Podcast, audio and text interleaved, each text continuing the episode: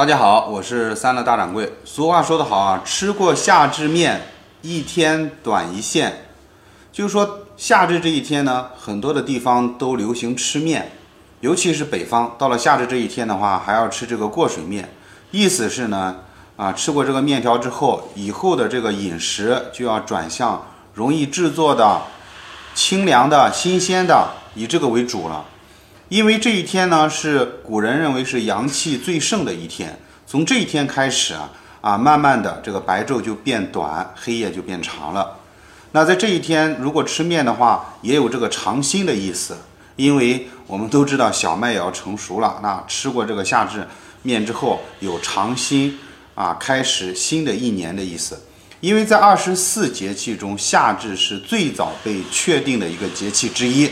所以今天你吃面了没有呢？如果没有吃面，可以来西安，啊，或者是到这个山东、山西，都都有非常非常多的一个面食，还有河南，啊，甘肃。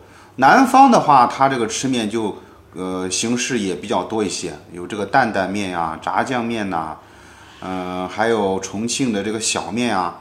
其实大掌柜认为最好吃的啊，不能说重庆的小面，因为重庆小面它。为什么这几年比较受欢迎？就是因为它油和辣。可是真正的这个面啊，应该是吃面本身的味道，而不是调料的味道。